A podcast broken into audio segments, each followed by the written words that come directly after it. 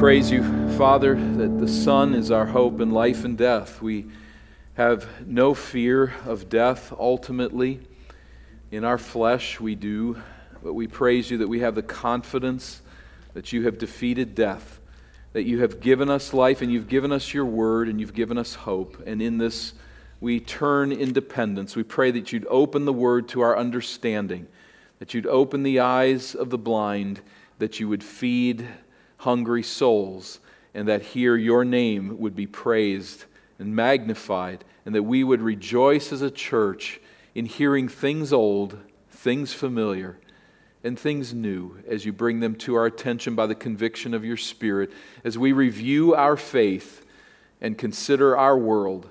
Lord, may we labor hard here to be faithful servants of Jesus, in whose name we pray. Amen. Please be seated.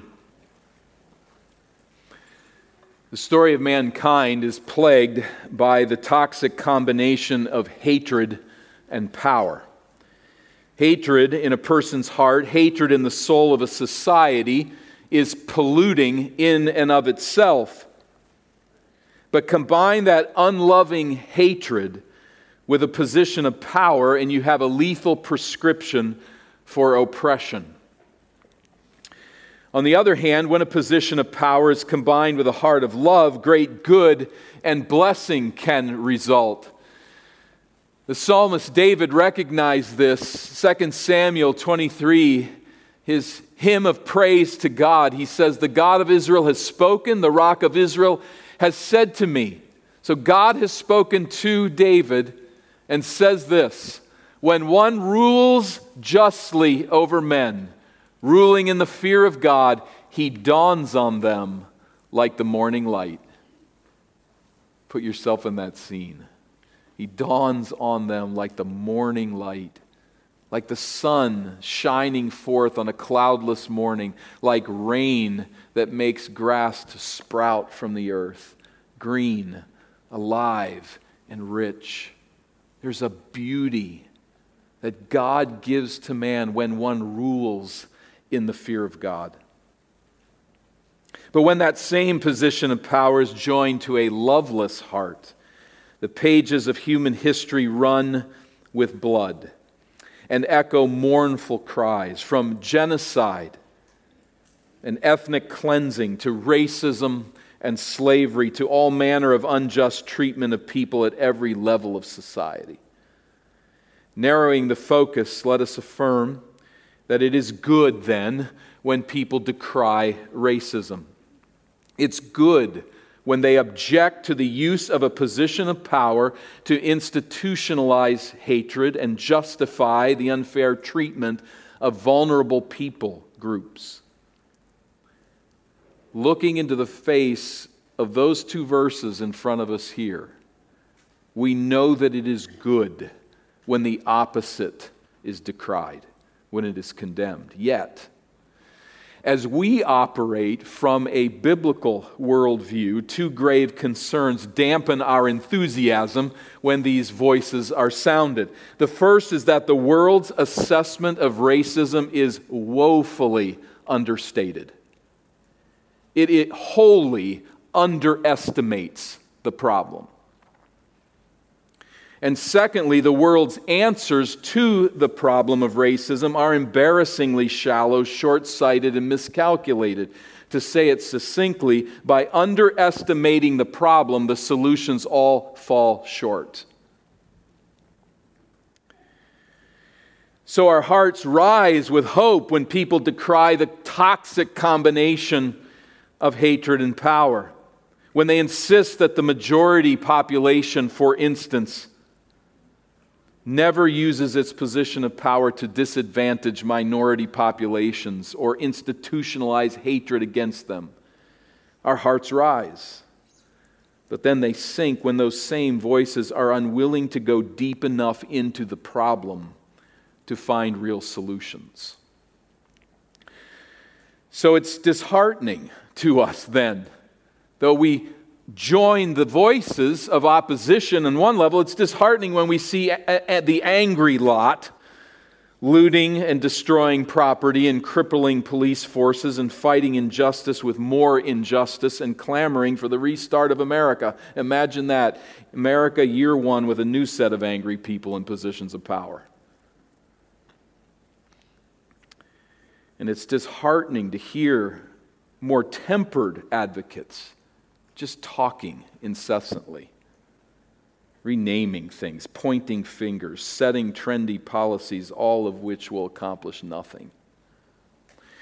Well, I think in the midst of all of this, unless I confuse anyone about what I'm saying here, I, I, think it's very important that we not lose heart, that we not abandon our labors as ambassadors for Christ. We don't say, My home is in heaven, let this world burn. We say, My home is in heaven, and I'm ambassador here for now we have a job to do and we need to stay in the fight. But it is also important, and here I have fear for gospel preaching churches. It is also important that we not exchange a biblical perspective of racism for the ignorant diagnoses and hopeless solutions that are being proposed by our world. Here we must think more clearly. And to that end, I want to merely stir up your pure minds by way of reminder, as the Apostle Paul put it, to share nothing new with this church, but to deepen the roots and feed the roots of our biblical theology, to understand the roots of racism from a biblical perspective, from the position that God would reveal to us in His Word. So I'd like to lift that theme from select eras of progressive revelation. And please understand, it's important as we go through these eras briefly, as we go through these eras of biblical revelation, I'm not hitting the central interpretive point necessarily, but looking and picking out this theme and seeing how these passages reveal this God's thinking on this theme.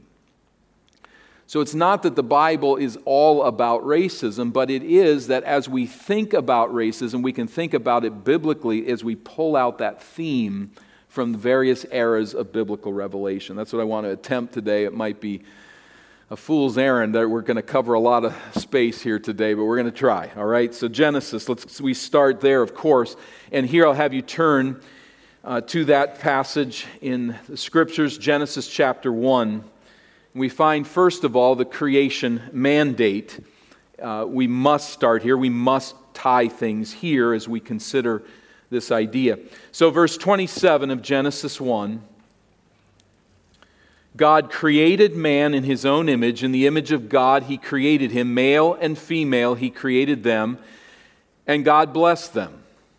And God said to them, Be fruitful and multiply and fill the earth and subdue it and have dominion over the fish of the sea and over the birds of the heavens and over every living thing that moves on the earth.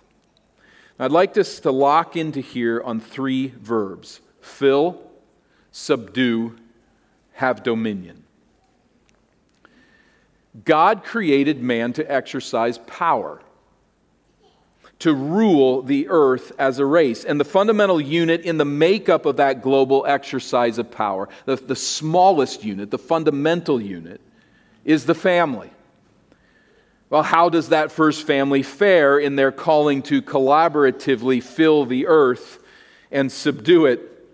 We come then, secondly, from the creation man- mandate to Adam and Eve in chapter 3 of Genesis. And here, of course, disaster strikes. Adam and Eve break God's law by eating from the single fruit tree that God set off limits. Chapter 3 and verse 6, we see that when the woman saw that the tree was good for food, and that it was delight to the eyes, and that the tree was to be desired to make one wise, she took of its fruit and ate. And she also gave some to her husband who was with her, and he ate. Here's how we will exercise dominion we'll go our own way we'll do our own thing. We'll ignore the voice of God, and here's the way forward. Well, God confronts Adam and Eve with their sin, and the head of his wife, I say that purposely, as the head of his wife, how does Adam respond? Not in loving defense, but rather he slaps her down with blame shifting accusation. Chapter 3, verse 12. The man said, The woman whom you gave to be with me, she gave me fruit, the fruit of the tree, and I ate. It's utterly pathetic. Adam uses his position of headship as a platform from which to pin the blame of his sin on the suitable helper that God had given to him. Now we note then the abuse of Adam's headship, his position of power is not only in this moment, but that position of power is systemically corrupted. That is at its deepest level, feeding everything that he does from here forward in human history is corrupted by this abuse of power. Again, I'm looking at it just from this angle as we consider the topic of racism, but I think it's appropriate to do so. That's what happens, and that's what the text reveals. Because in the curse of the woman, chapter 3, verse 16, notice it. To the woman he said, I'll surely multiply your pain in childbearing. In pain you shall bring forth children. That's her dominion, how she will fill the earth, her part in filling the earth. Her work is cursed, but so is a relationship with her husband. Second part of verse 16 Your desire shall be for your husband, and he shall rule over you. That's part of the curse. Adam does not become Eve's head because she sinned. Adam's headship was God's original design. But the key here in verse 16 is again that word desire. And we've reviewed this in various contexts uh, many times. But remember again, this word desire is found only two other times in the Old Testament. The first use is in the Song of Solomon, or first use I'll mention, is in the Song of Solomon, and it speaks of sexual desire. Her desire will be for her husband. So if we take it that way from the Song of Solomon, it will be her sexual desire will be for her husband, and this is part of the curse. That work for you? The, the second use of this word is found in Genesis 4 7. There it speaks of control. There it speaks of seeking to overcome or uh, their sin overcoming Cain.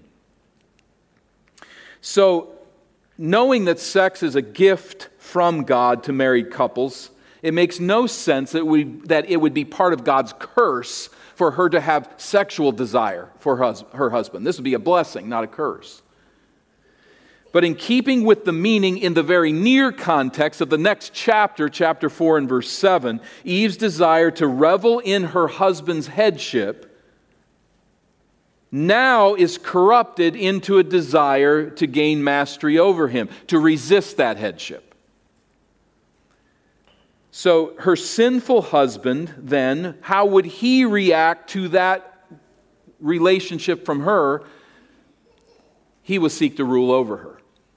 And that is part of the curse. That is, Adam would be tempted to use his position of power not to love his wife, but to dominate her. So, in other words, God is saying sin has corrupted everything. Sin has corrupted everything. It has gone to the very depths of how she will relate to you, and it's gone to the very depths, Adam, of how you will relate to your wife. And you've already demonstrated it when you shifted the blame to her.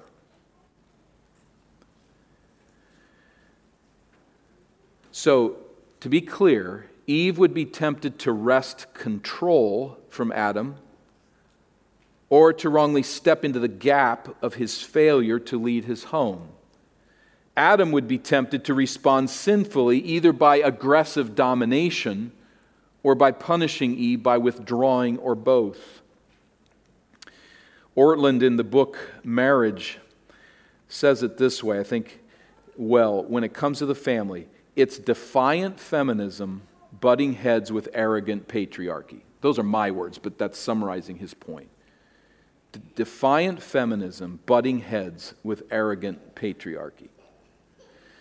So, created to exercise dominion as a couple, sin now corrupts the race to use power in harmful ways. It's at the very heart of the relationship of the first parents, and it's always there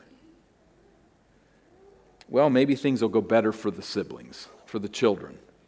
Well, that brings us to chapter 4, and they don't go better, do they? Chapter 4 and verse 8. Cain spoke to Abel, his brother. And when they were in the field, Cain rose up against his brother Abel and killed him. I mean, we've only got a few pages into this thing, and we've already got this one brother killing another. It's that bad.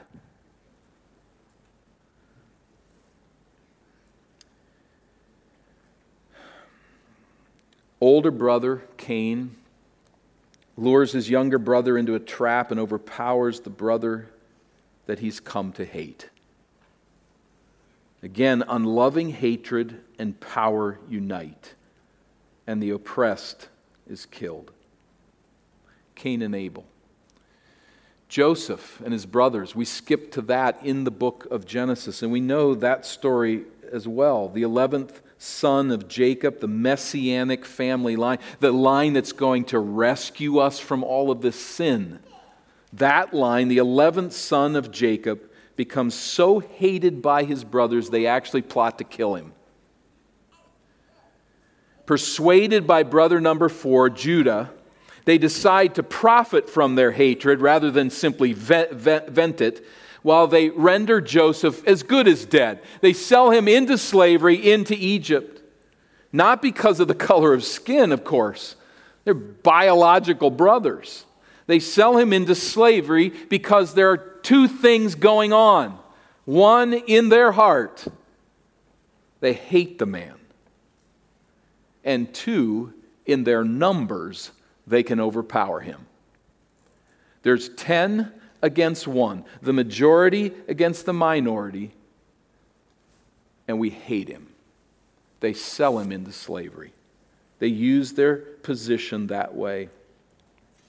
They sell him into slavery, where he is enslaved to the powerful Egyptian official named Potiphar.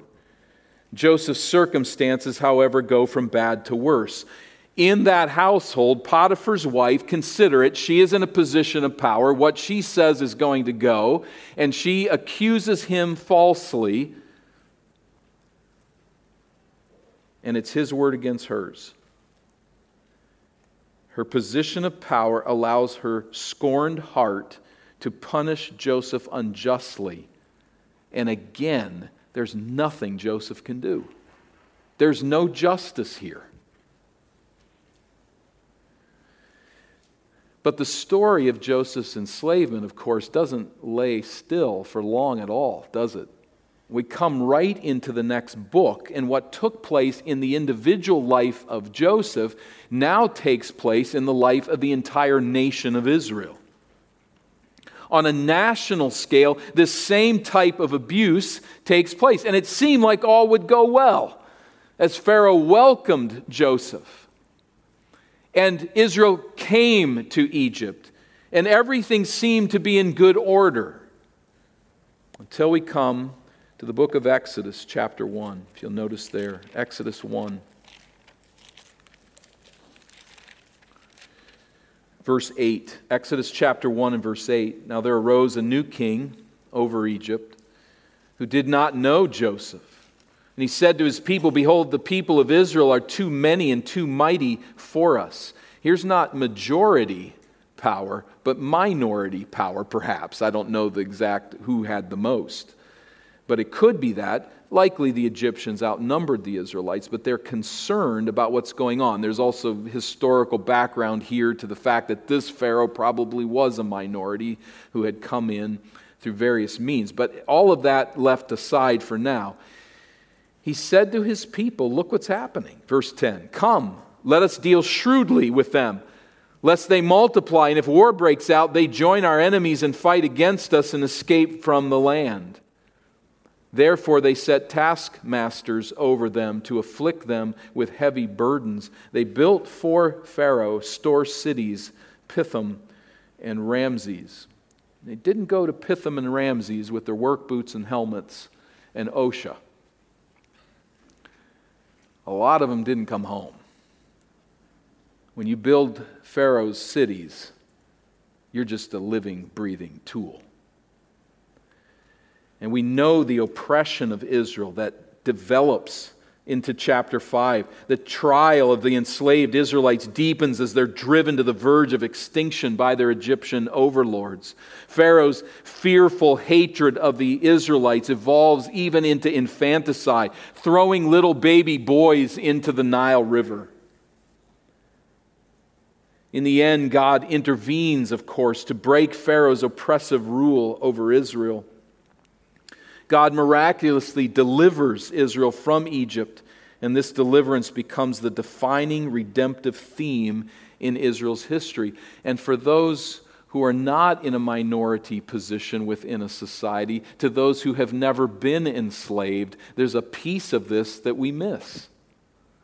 Israel never missed it. Israel understood bondage like perhaps no one here today ever could in this world. God delivered us from that. This brings us to the Mosaic Law. And let me consider just two passages here very briefly, which link ideally with these themes that we've considered. Deuteronomy 6, when your son asks you in time to come, what is the meaning of the testimonies, the statutes, the rules that the Lord our God has commanded you? Let me stop there and say, kids are going to ask that question, particularly Israelites. We're slaughtering these animals, we're doing these strange skin rituals and uh, uh, bodily emission rules and the like, and, and th- this is complicated. Why do we do these things? Notice where they go immediately, where God takes them immediately. Verse 21 Then you shall say to your son, We were Pharaoh's slaves in Egypt. So it, it, gets out of, well, let me tell you why we got to do this with the skin and the mold in the houses and the things like that. There's a reason behind it. No, it's, let me tell you a story. Let me tell you who we are. This is our heritage. This is our history. We were slaves. That's what leads into the understanding of the laws and the statutes of the Lord. We were redeemed by God from Egypt. The Lord brought us out of Egypt with a mighty hand.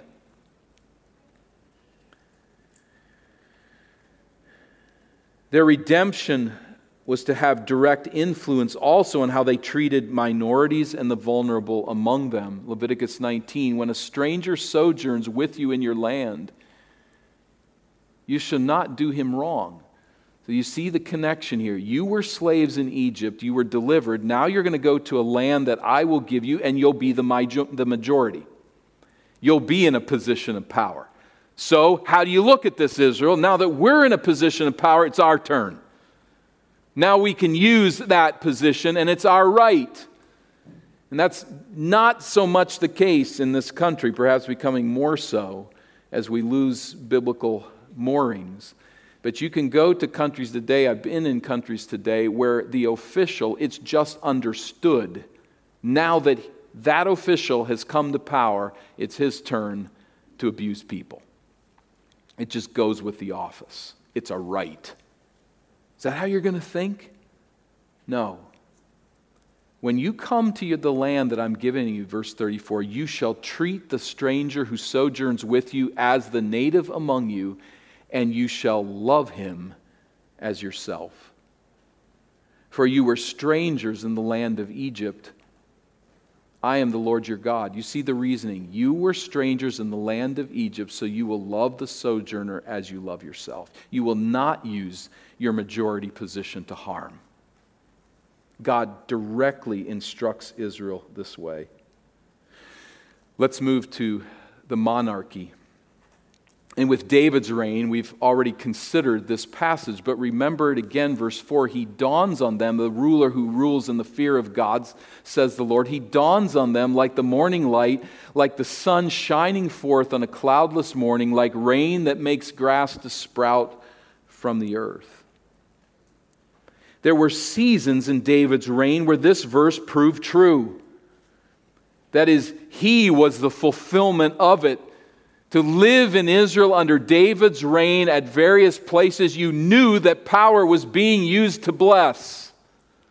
Power was being used to exalt the name of God, and it was a beautiful thing. Love in the heart of the king was flowing to the people for good. But there were times when the king's position of power was used for evil.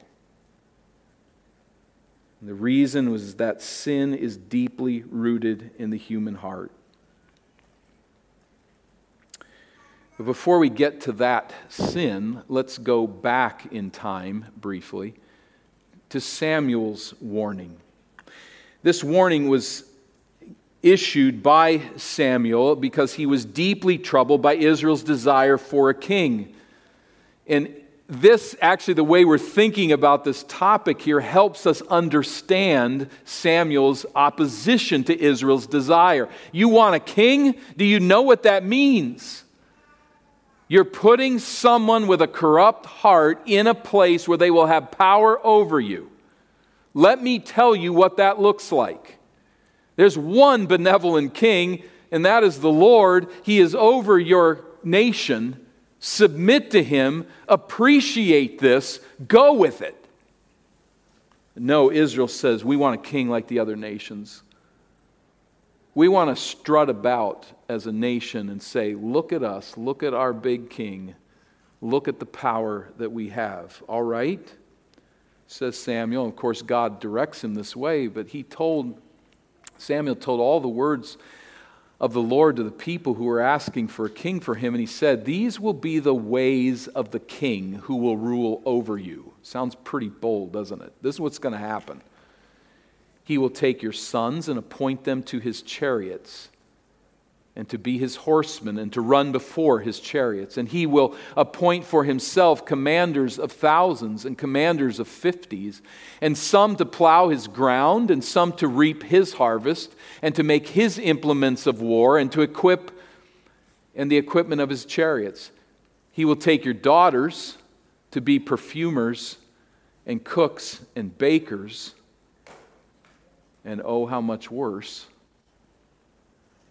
He will take the best of your fields and vineyards and olive orchards and give them to his servants. That is, the people in his influence, the people who have power because they are close to him and he will take the tenth of your grain and of your vineyards and give it to his officers and to his servants. He will take your male servants and female servants and the best of your young men and your donkeys and put them in his, to his work. He will take the tenth of your flocks and you shall be his slaves. And in that day you will cry out because of your king, whom you have chosen for yourselves, but the Lord will not answer you in that day you're going to jump off a cliff, and halfway down, you're going to start screaming, and nothing's going to change. You're going to hit the bottom.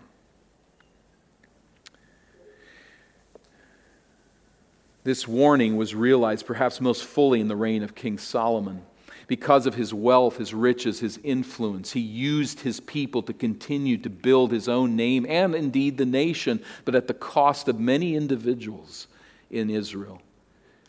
But let's go back to the reading this morning, circle back there, and look not at Solomon, but at David and his sin with Bathsheba. We'll not take the time to reread the narrative. If you'd like, I'd encourage you to turn to 2 Samuel, verse 11. You can just look at it there, uh, skim it there as you see fit, but we'll be focusing here for a few moments on this narrative. Now, because of the angle we're looking at, because of the theme that we're on here, I think I want to say, particularly here, just a, a, couple of notes that we get this rolling in the right way. And that is, first of all, that Bathsheba was not willfully seducing David, as some preachers claim. You would think from some sermons on this text that the number one principle is that you should not seduce someone. That's not the point of this narrative.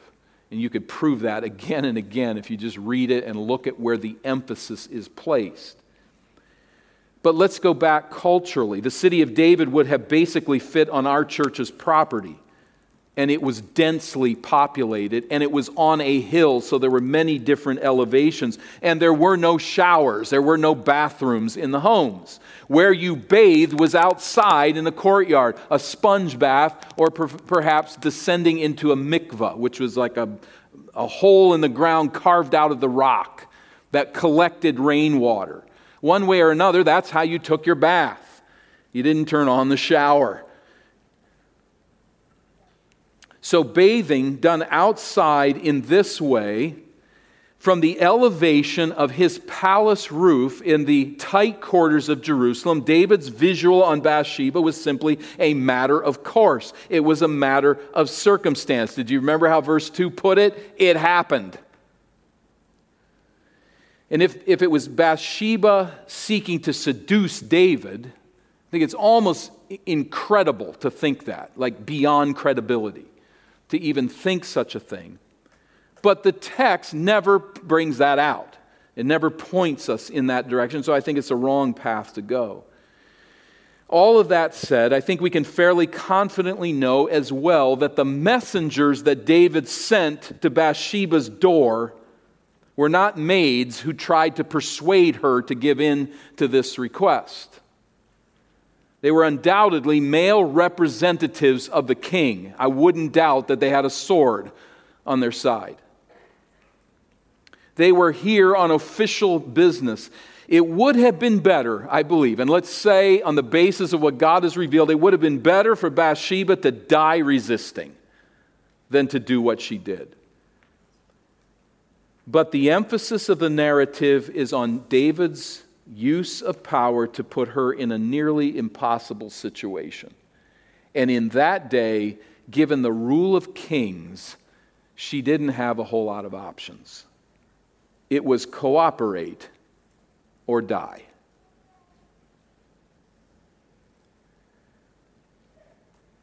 But far more obviously, of course, David abuses his position of power by killing Uriah.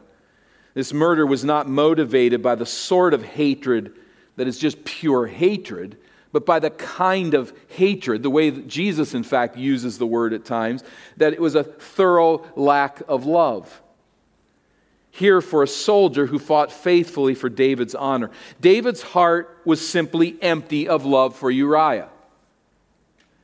And his position of power then enabled him to demand Bathsheba for himself and to kill this innocent man.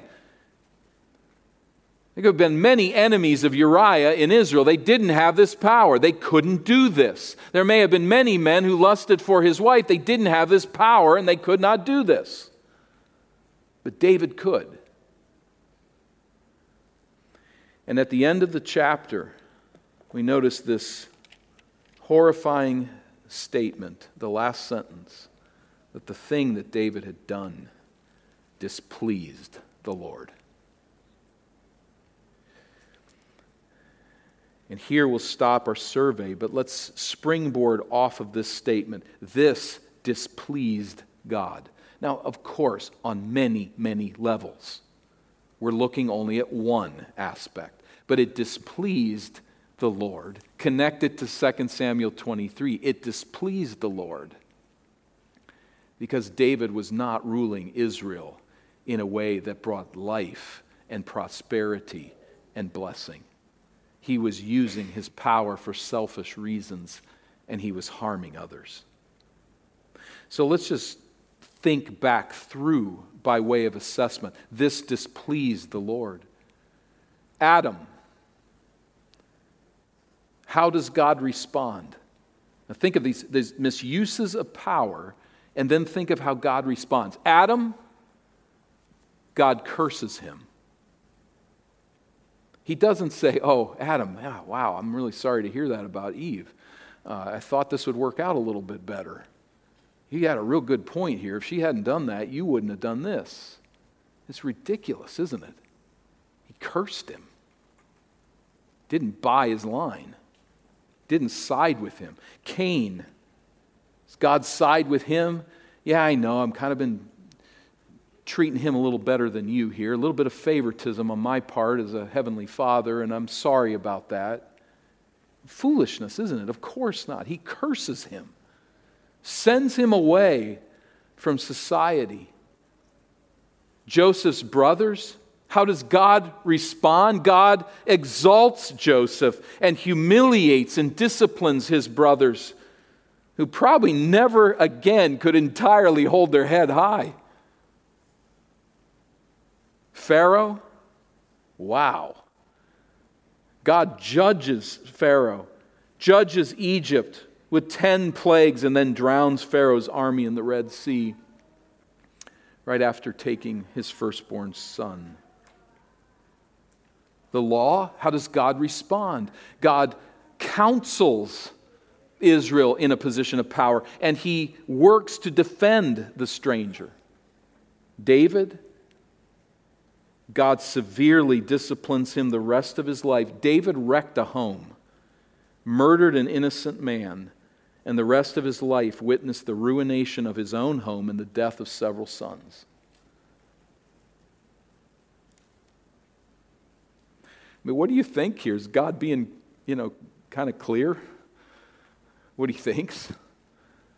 Every single one, God says, I am against this. And as we survey the whole Bible, and here's where I think we want to bring a whole Bible view to the topic of our day, to the conversation of our day, as we bring a whole Bible view to this issue of racism, particularly, we realize that scenarios like this are played out throughout Scripture. It began with Adam in paradise, and this cancer has metastasized into every nook and cranny of the human experience ever since. One would think, by listening to the rhetoric of certain activists these days, that racial injustice in America is the grandest of all failures in the history of mankind. They elevate it as some unusual thing. Read the Bible, read history. It's no unusual thing. Racism is deeply offensive to God. If you use power and then the hate that's in your heart toward an individual, that is evil.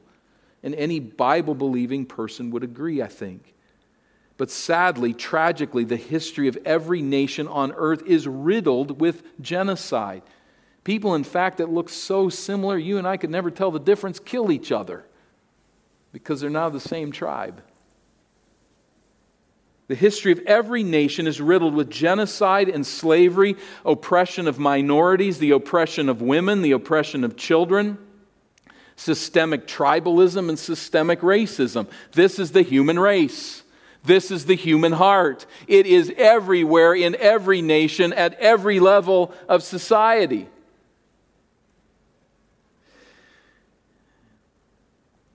And when hearts empty of love, filled with pride and selfishness, gain positions of power, you can count on it. Minorities and the weak and the vulnerable and whoever is not in charge will suffer.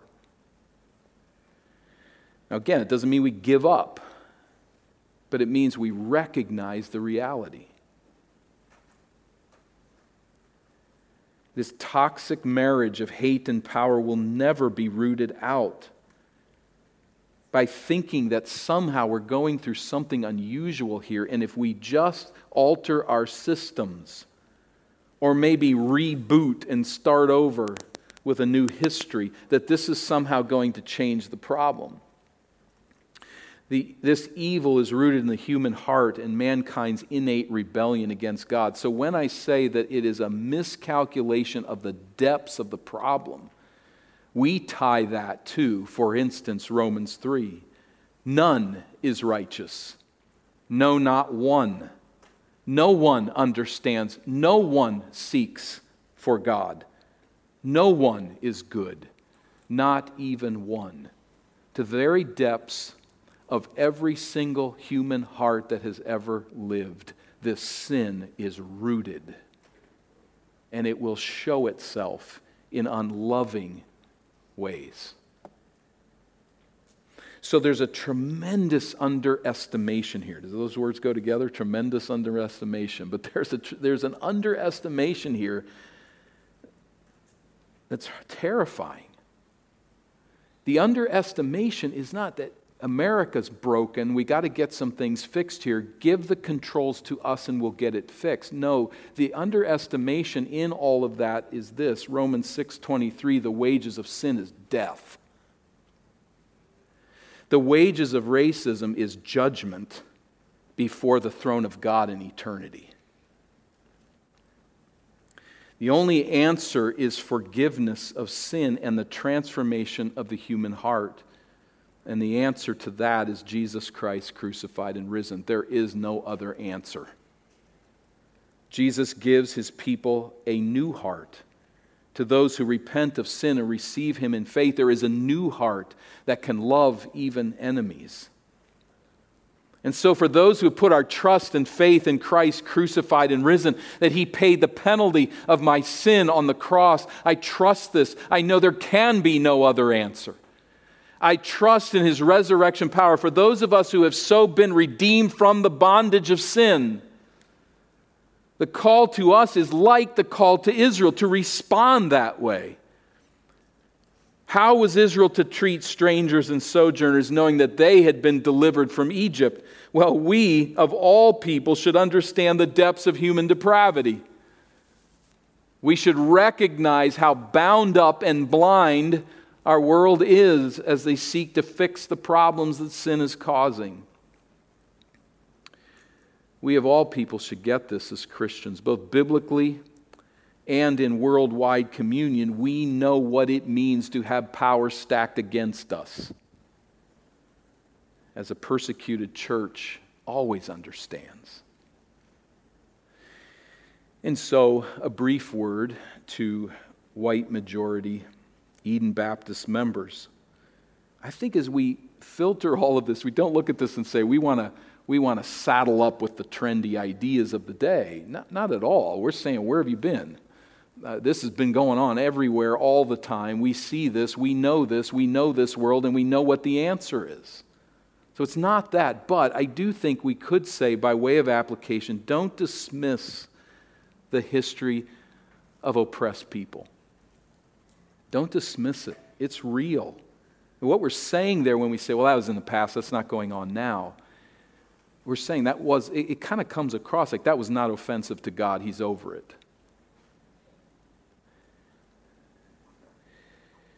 There is a terrible history of abuse and oppression, particularly against African Americans and Native Americans in this land's history. We should lament their long history of abuse suffered at the hands of white majority power brokers. We should labor to assure that no such abuse of power can ever be systematized into law, policy, practice, or, God forbid, into the life of our church.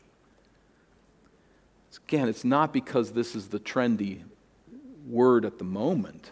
This is because we are rooting ourselves in a biblical worldview. We have been redeemed by Christ to love even our enemies, and we should then never dismiss the fact that people combine hatred and power to hurt others. And when they do, we should come in and say, I get this. I understand this. Yes, it's bad. In fact, it's worse than you think. And the outcome is judgment before the throne of Christ. We take this very seriously.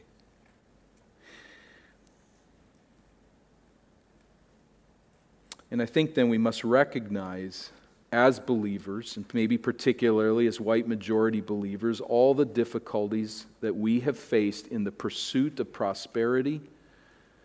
Particularly, African Americans have faced also with all of those challenges the challenge of slavery, the challenge of segregation laws, the challenge of redlining, more recently, liberal schemes contributing directly to the breakdown of black urban society. And we should lament. Such trials should not be dismissed by people who have no generational experience of any of this resistance. It probably includes the immigrants among us here. We don't have that story, we don't have that history. We get nowhere by simply dismissing it, and we get nowhere by jumping on the world's solutions. We know the sin of the human heart. We know what destruction it is capable of producing. And we know the redemption in Christ alone is the only answer for the reconciliation of this world, the reconciliation it desperately needs. Here, we should raise our voices and point to Christ crucified and risen. That's not dismissal, that's not exiting the fight. That's taking the fight to the very place where it needs to be taken. We know the redemption in Christ alone is the answer, and that's a message of hope that we need to proclaim. And here's what we're bringing it back to just in the theme of the day there is an all powerful God, all powerful, who is love. So, what this world misuses, power and hatred, from our God is an all powerful God who loves. And the soul that yields to the reign of the risen Christ is the soul that knows the beauty of a king who rules in love and extends his grace every day. May that grace shine from us in our witness to a troubled world as we witness the fallout of sin. Let's pray. Lord, I, I come to you in prayer here. We desperately need you. No one has all wisdom in these matters.